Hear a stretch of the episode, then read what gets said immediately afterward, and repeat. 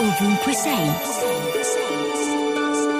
Questa mattina mi sono svegliata e questo è un fatto.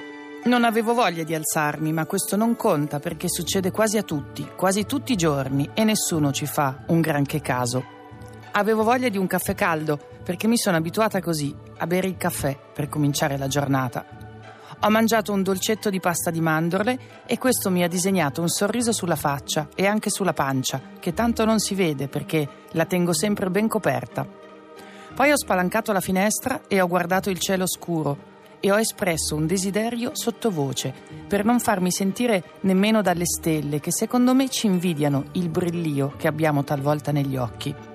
Poi ho lavato i denti, chiuso la porta a chiave e mentre percorrevo i metri che mi separavano dal luogo in cui sono adesso, ho pensato a una grande festa che darò sul confine tra la primavera e l'estate. La riempirò di musica e di balli e di rose e di zucchero filato e di caramelle gommose e di trombette di carta per soffiare via l'inutile logorio e ispirare magia che se ci fate caso fa anche rima. Radio 2, ovunque sei.